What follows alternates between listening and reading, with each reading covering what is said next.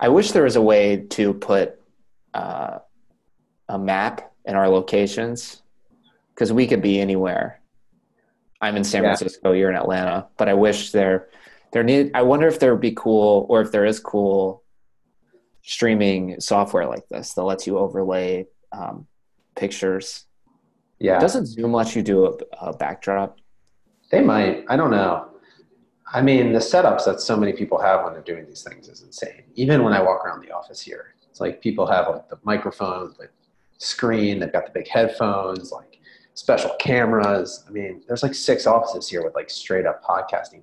Actually, one of the big, like a huge podcast is three doors down from me. The um, these guys Tenderfoot TV or something. Yeah, Their studio's not here. I think their studio's downstairs on seven. yeah. Well, it's true. The the bigger your headphones, the bigger your audience. Just look at Rogan's headphones. Yeah, yeah. You you like the two followers. yeah, no, we're the only people watching. Yeah, I mean, Wired. What is this? Well, we'll be full on Rogan style. yeah, uh, yeah. In three months' time, Bernie Sanders will join us. Well, Give him a whole interview. and we'll say So- no to Warren. I I did. Th- I I was talking to this guy this morning, uh, Rick, and I, it'd be hilarious if someone like him came on and we talked about peel back the cover of PR. What a joke it is! Yeah, it was that. really funny. We were talking about different stories. Yeah, we got a Rick, Rick on the whatever we're calling this, the show here Breaking the bottle. on Our the pod. working title. I, I've I've got one bottled up. Bottled up. We're just bottled. But playing for keeps. That is a That's great. really good. What a great podcast name for a company focused on churn. Or refill. Oh, okay. We'll, we'll, we'll take refill the bottle.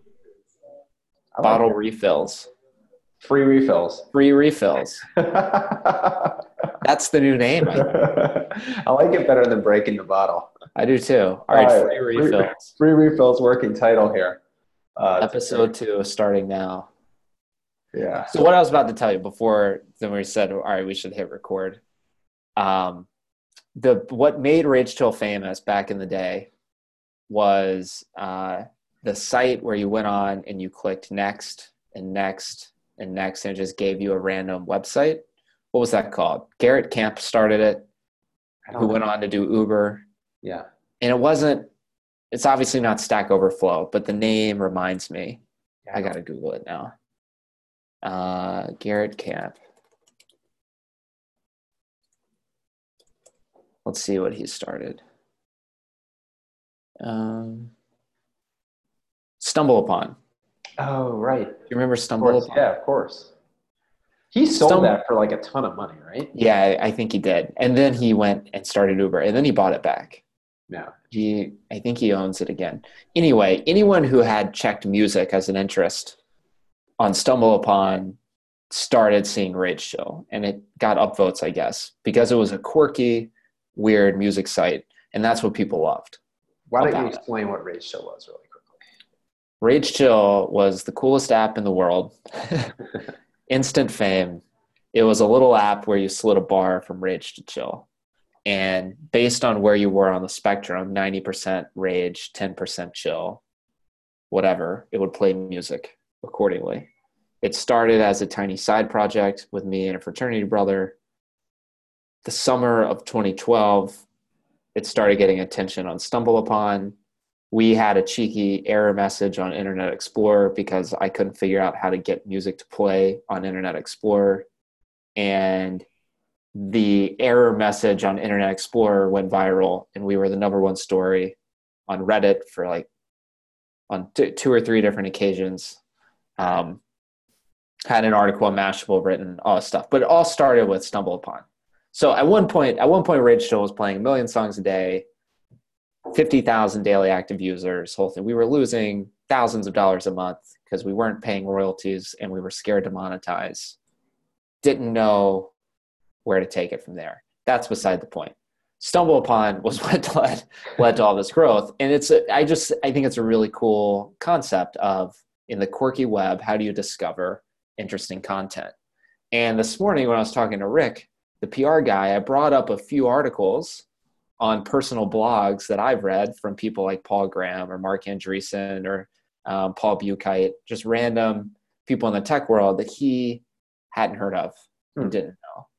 And I was thinking to myself, how cool would it be if there was a StumbleUpon again, but focused only on blog posts that people said had a big impact on them. So you could find, because how else do you discover and find quirky blog posts written on right. personal blogs? So I think it would be really cool to try to curate a list of blogs. I think the role would be hosted on the author's personal blog. This can't link to Facebook. This right. can't be something. It can't be a news article or in a uh, an opinion piece. This has to be a blog post. Huh. And once curated, could you build a service where you click a button and say, I want to see the next one, or I want to see the next one? Or we could do something over Bottle where you could subscribe and get a new blog post texted to you every morning. Oh, that's cool. And if you wanted, if you just couldn't wait, you were so hungry for the next, you could maybe text in and say, send me another yeah. or another, and it would text you another blog cool. post. It reminds me of Smitten Kitchen on her site, and this is one of the few blogs where I've seen this, has a button called Surprise Me. Yeah. And it just auto generates like a new post. Yeah. And when we were trying, we did a Smitten Kitchen cookbook club with our group of friends here. And when we were trying to pick like what we wanted, we just kind of, we like probably a hip surprised me probably like 60 times. But what a fun experience if you're trying to figure out like what should I make for dinner tonight. Hundred percent. Especially if you have this. I've used that button on her on her site. It's great. Yeah, it's funny. It's, a, it's, it's a, got a great blog. Oh, one of the best. This is a short story long to ask you Are there blog posts? I haven't answered this question, but are there blog posts that you think about often or that have stuck with you hmm. that you would want to share as you would suggest to be a part of this to send to other people? I think there are. It's not like there's one that hits me hard right at this moment. Um, although, as I'm thinking about it, I'm just thinking relevancy, right? Or like recent bias. Uh, the I sell onions on the internet blog post. Oh yeah, the Vidalia Onion guy. Yeah, I was on his. He's from, he's an Atlanta guy. Yeah. Who, I, who I'd really like to meet at some point. I, we have some mutual connections, but I haven't met him. Um, I was on both his personal site and his um, his company site, which is basically his company just buys really interesting domains and then either converts them to businesses or sells them. Yeah. Um, and I was on. I I read one, a couple of his articles today, but I really like that article. Uh, I, I, would put that. One. I'm going to write that down. Yeah, I, I mean, remember reading that too. It's it is entertaining. That's it, a great one. Yeah, it's also I think part of it. Part of the interesting thing is like, could you come up with a cool way to index and tag other people's blog posts so that you're organizing information in a way where it's like by theme. So if I want to read like, and maybe it just starts with you know, tech or you know, whatever, food are two interesting ones, blogs. But yeah. um, could you, you know, create a hierarchy and a taxonomy of information so yeah. that, you know, I want cooking, boom, it's like 101 cookbooks, and then Smitten Kitchen, uh, obviously getting way over skis here, but just yeah. Well, I think so specific. don't want to overpromise either, though, right. on the taxonomy. Right? I think you, even if you started in some sort of, I want a whimsical, I want entertaining, or I want thought provoking. Obviously, there's Kurt Vonnegut, if he had a blog, would do both. Right. In my mind. Yeah. But they, they, you know, there's funny, there's funny stuff, and then there's. And why limit it either? Like, I think there's something to be said about just all all areas of life coming. Mm-hmm. Could I could tell you like my favorite smitten blog post, and I think that's just as valid. Oh, right. You know, it doesn't have to just be like these amazing essays by Paul Graham. Right, and what you couldn't pollute it with all of his because then you're just right. sending everyone Paul, Paul Graham essays from I mean from quality and quantity standpoint. I don't know of another blog collection that's that prolific. No, especially in our world. Yeah, to have what almost a hundred, it seems like. Yeah, but it's just that are all thought provoking. And he probably writes what like four a year. Do you think? Not He's ramped it back up.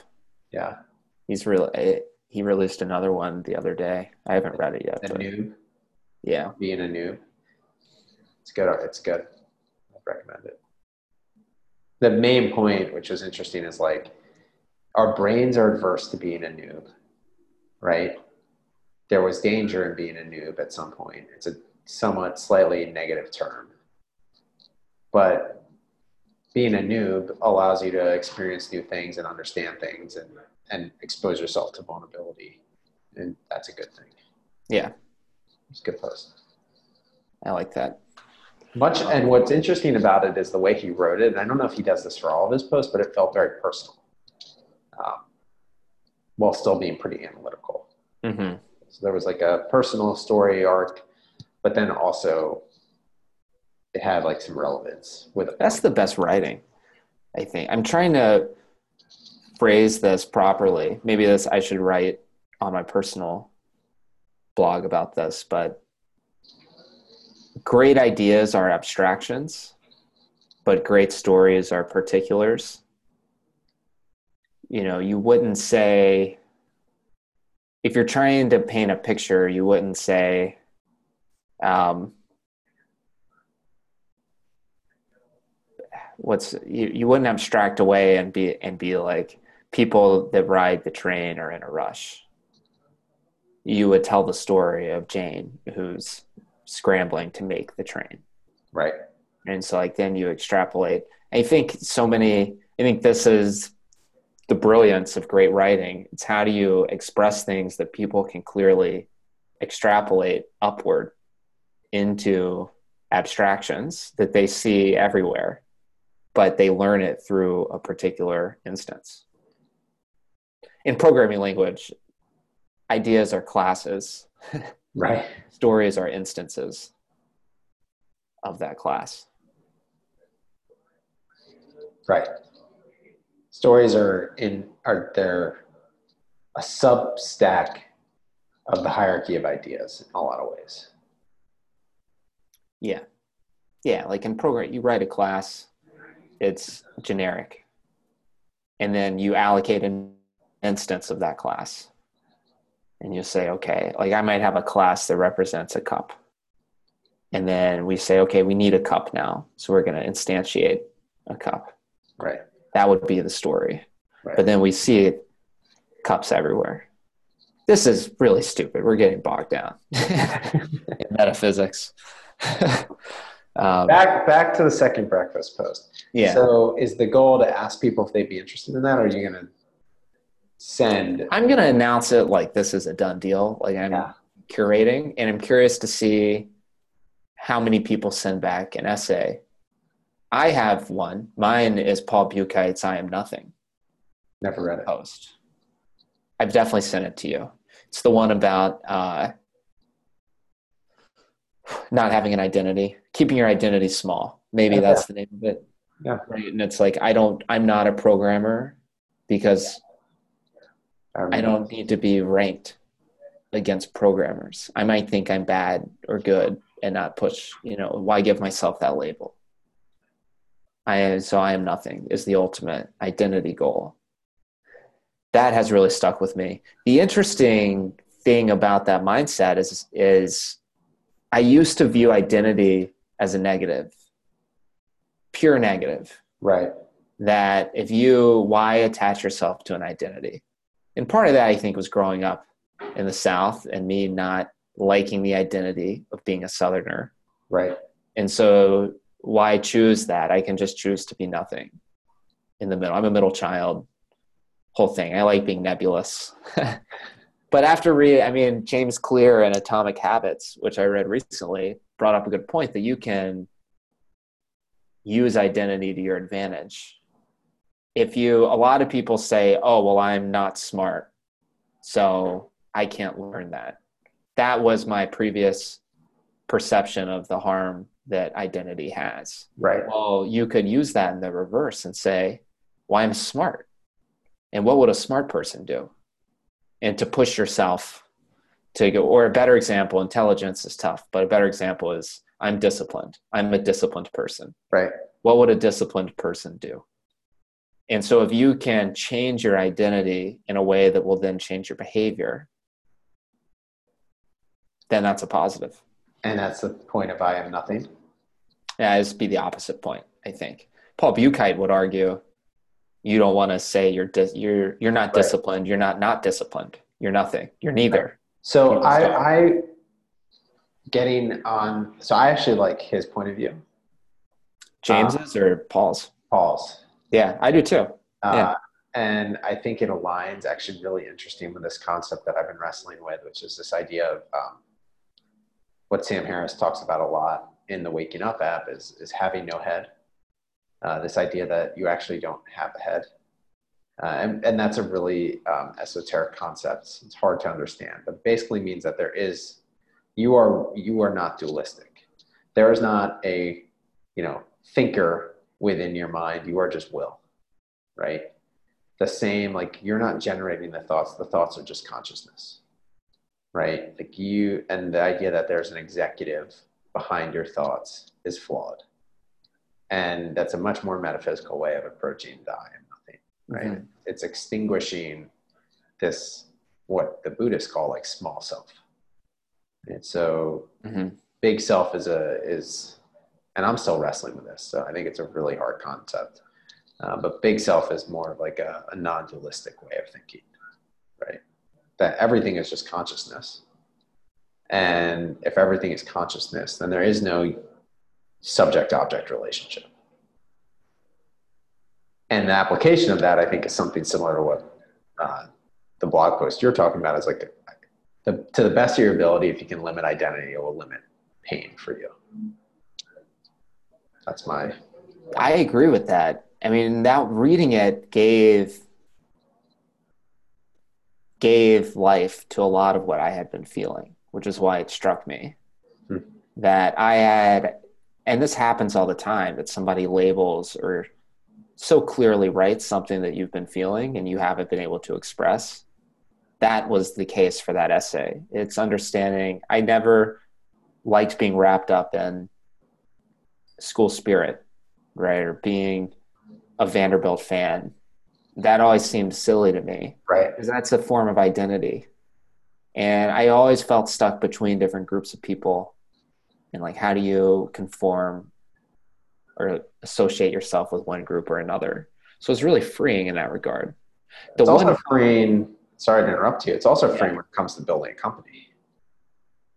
yeah, what lets you, I mean, and even us trying to be more public, right? It's like if we Yeah. don't, if I don't hold myself to some standard of, oh, I'm a successful founder, then it doesn't matter if nobody watches this. There's no failure to be had, right? Um, because I am nothing, right? I was already nothing.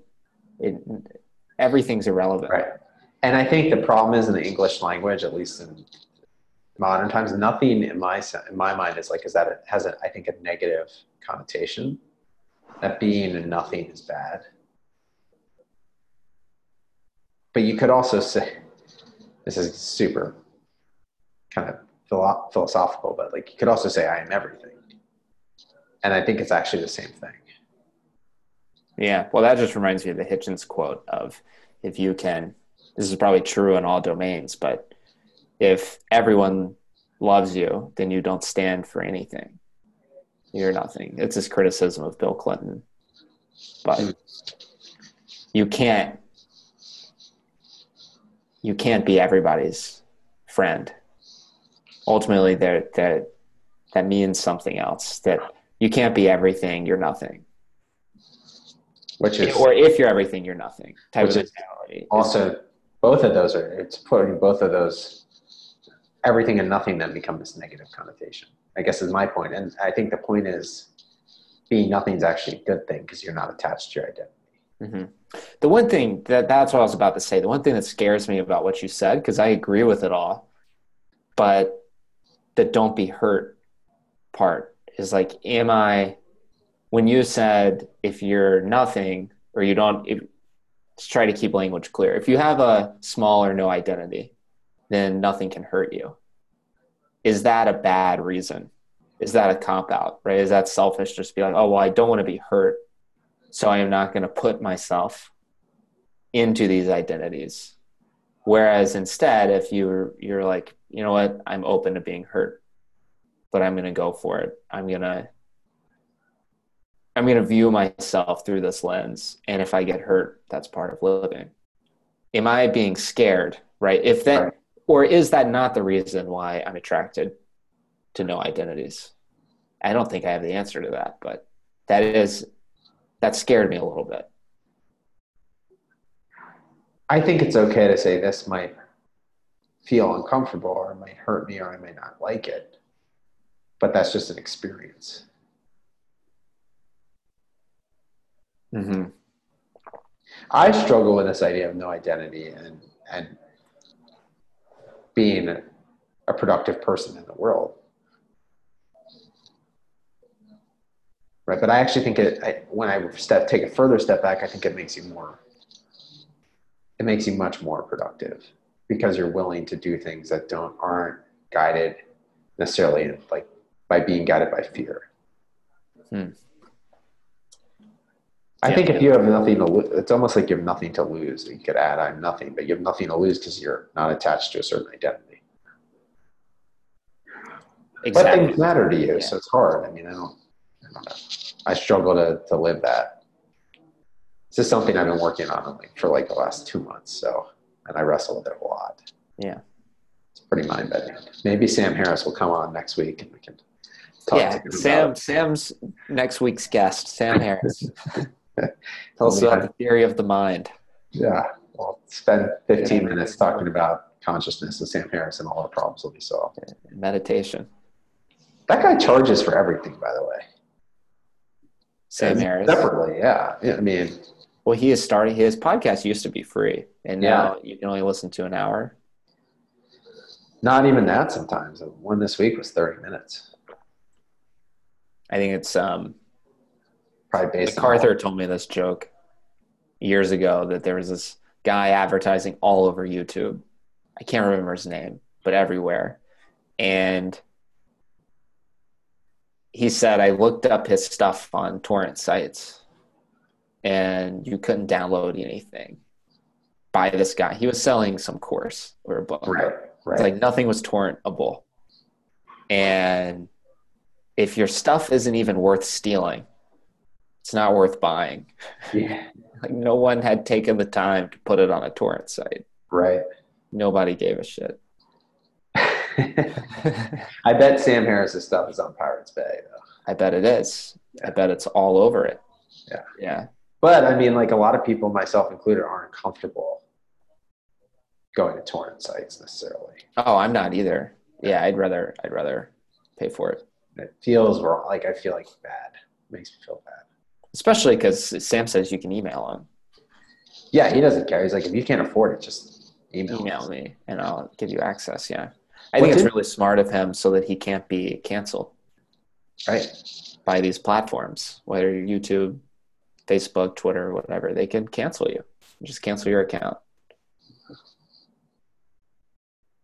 The whole Rogan Bernie thing, not to go down a political path here, but it's just so fascinating. We can table that, but I'm just, it's such an unbelievable twist to your initial point, which I don't think we caught at the beginning of this, is all news, you know, manipulated in some respect. What's, what's spin, what's true. It's like, I mean, it's just insane to watch the media react and characterize Rogan. I've listened to a lot of Rogan. Like what they're saying about him, I'm sure he said these things, but he is a pretty open dude. Like just he just speaks his mind. Yeah. Yeah, I think I mean ultimately we're the friction is so hot, I think, in the transition to this new world I'm surprised the blowback hasn't been even higher now that I've reflected on it. And not just Rogan, but everybody. That right. you have all these massive personalities that are theoretically really open about their lives and their opinions. And it's at complete odds with the old way that the media worked. And it was very centralized, very edited. And so people make a ton of mistakes now in public right. time. And I'm surprised there people haven't been held even more accountable, to be honest, of things that they've said or done in the past. It seems to be that you can change your mind on stuff and moving forward, people seem pretty okay with it. Um, we're not like every like Joe Rogan is the small example. He, you, if everybody learned everything Joe Rogan believed, there's things you would disagree with, probably intensely.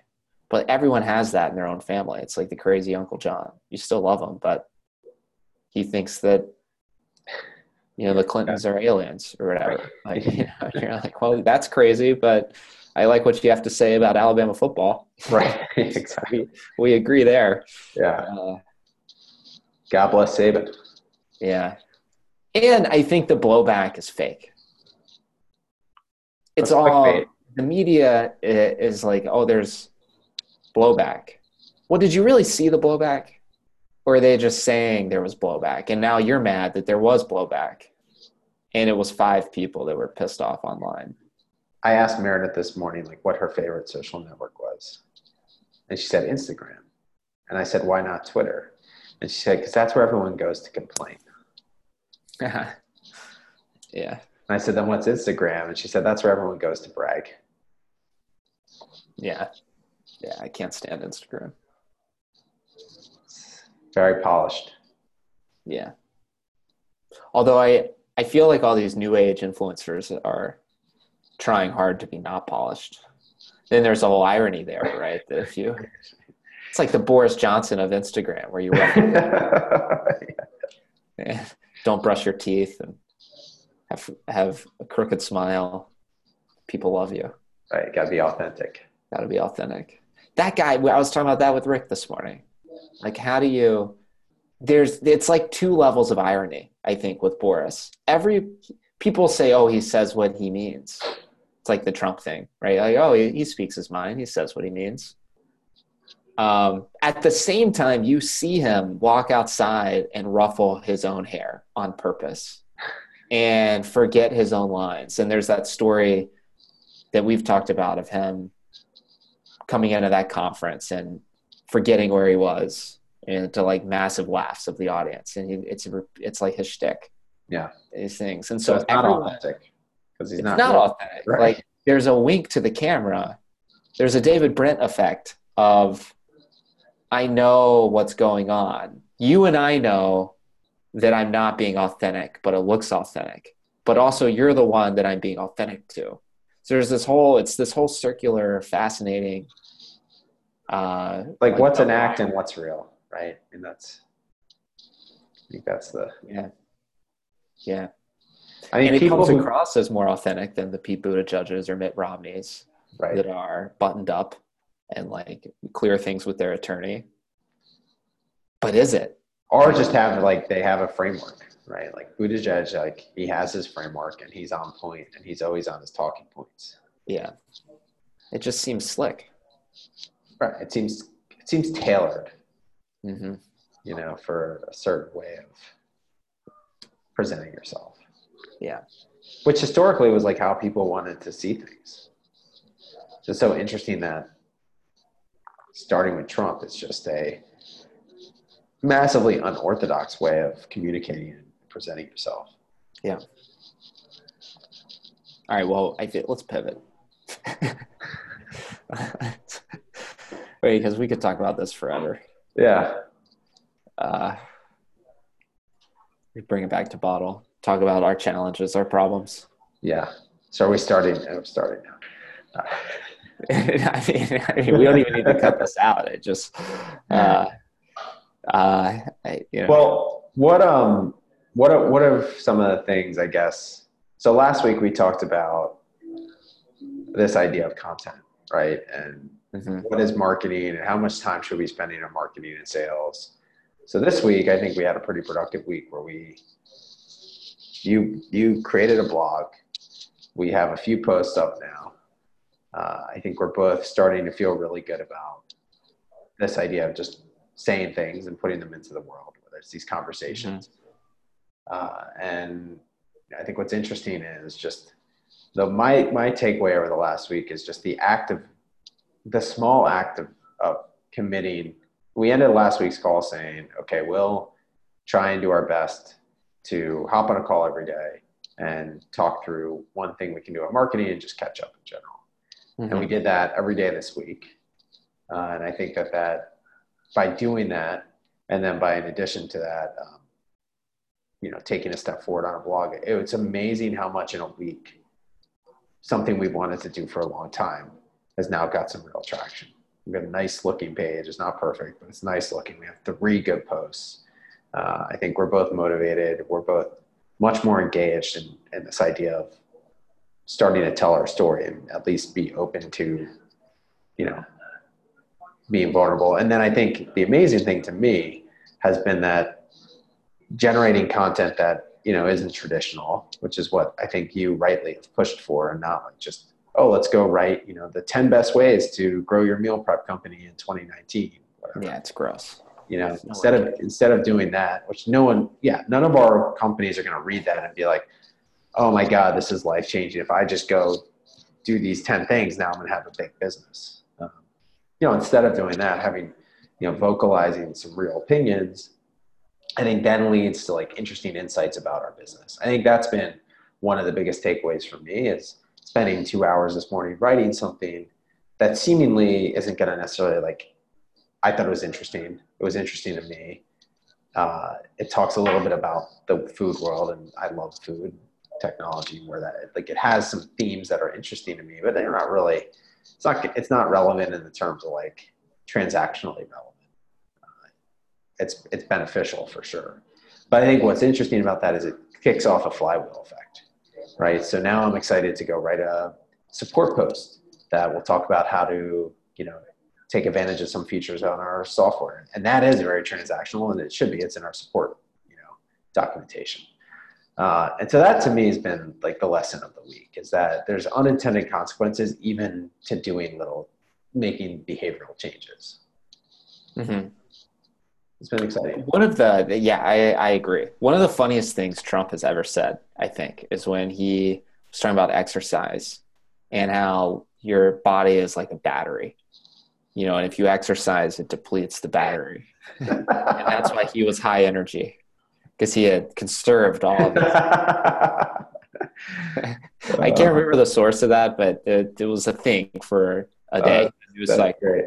And uh, I I interestingly, because I've been trying to write every day on my blog, have thought similarly about writing and ideas. It's like, well, I can't put all my best ideas out there the first five posts because then I'm out of ideas. Right. I'm depleted. But that's not how it works. you don't it's, have an idea right. battery, Will. Yeah, it, exactly. It's like it's that's the end. But that's not how it works. When you write, you create more ideas. It leads you to other thoughts that's what I've noticed. And I think that's, I mean, Louis C.K. talks about this with his stand up before he was canceled, that he would do a special, work on his content for a year, throw it all out, and start over. It's a little bit different, but it's like that's right. scary to think, oh, he's putting his best content out there and then getting rid of it, starting over. All that to say, I think that has been a hurdle for starting a bottle blog it's been well we can rip through our ideas and then what or how do we have a stable of a beautiful looking blog but really what matters is just starting and going from there and trying to write about the things that interest us on a day-to-day basis because you never know where right. it's going to lead but we have three of us and each of us write two pieces a week some of them are going to suck some of them are going to be great that's six a week right i mean that's in a year we're sitting on almost 300 blog posts like yeah. That's a ton of content. Like almost so much content that we'd have to say we can't write this much. And I could at this point, like we'll see. I could definitely see us each writing one to two a week. Yeah. Easy. I would love to add to my daily writing to post something to the bottle blog every day. Yeah. As, I mean, even if it's unsustainable, do it for a week and see how I like it. Yeah, I mean, I definitely can see myself going there. It's it's there's an Yeah. addiction. There's a level of like I loved my routine this morning. Yeah. I did free flow writing. I have a great app, 750words.com, which you should check mm-hmm. out, which is by a guy who, this guy Buster Benson, who's really interesting, worth following on Twitter. I think he works at Twitter now or did, but he started a bunch of cool little businesses. So that's just like, you know, it's basically a text editor and it says you hit two, 750 words. So I did that. I did my daily journal and then went right into writing and wrote that blog post. Two hours. So two hours, decent chunk of time in our world. Um, but it felt like it, it was such a great way to start the day. hmm I've also, it's taken me 29 and a half now on Remy's birthday, my half birthday, Yeah. uh, years to realize that writing is, is like programming. That assumed, that was a stupid comment. That assumes I knew what programming was when I was two years old. It's similar in that like let's say 15 over the 15 years or so. Yeah. It's it's write once, run everywhere. So you can I've it's been cool to me thinking about the just the Google Analytics stats of how much time has been spent on my site over the last month. Thousands and thousands of hours. It's like, well, that's thousands and thou- thousands of meeting with Ricks and talking for an hour this morning. Well, I shared stories with him that I've written about and posted on my blog. And I did that with a ton of people. That seems like an obvious observation, but it's taken me a long time to realize that. And that's motivating to writing. It truly is like, yeah, it took an hour today, but it only takes one person reading it or enough people reading it that it took you to write it that you've gotten your time back. And That's that, a- like, you've there's connected a- with those people. right. Even though what's interesting is you don't know you've connected with them. Oh, they don't tell you. Yeah, they don't tell you unless they hate you. Right. Exactly. For the most part. Yeah, that's been true in my experience. People go out of their way to tell you that you suck. But when they nod and, you know, they don't, Yeah, I think the only flip side to that is if you have, which I don't know if we have right now, if you have comments and like an get like an AVC type community, Mhm. that's a pretty powerful positive community. He moderates it. I, maybe we should do that. And maybe it would only be for us, but I wanted to comment on your post. Really cheerleadery. Right. Would have been really like not value add, would have been like, I love you so much, Andy. Oh my God, you're amazing. comment. but I did. I had that urge. I was like, oh, this was cool. Like, I'll write Right. uh, bummer about the bread. No one else would comment though, so it's not a need. of But they might. I mean, if the tugboat bread guy saw it, he might, right? Like, or the Calavera people saw. Like that, they're not going to see it, but if they did, like they might. hmm Um, can we comment on our blog? I didn't. Yeah, we can add. I think we have we have to open the template. Can we Download the template or is uh, it or Disqus? I guess is what it's called. Yeah, it would be just a copy and paste into the template. Yeah. where we want it to go. Well, Not not an urgent need. We have No. higher priorities. we do. I think that. I mean, I think that was pretty much all I have for today. Yeah, celebrating the success of one week of content. Yeah, it's been great. Yeah. Um, excited to keep posting these videos and also see what happens. Yeah.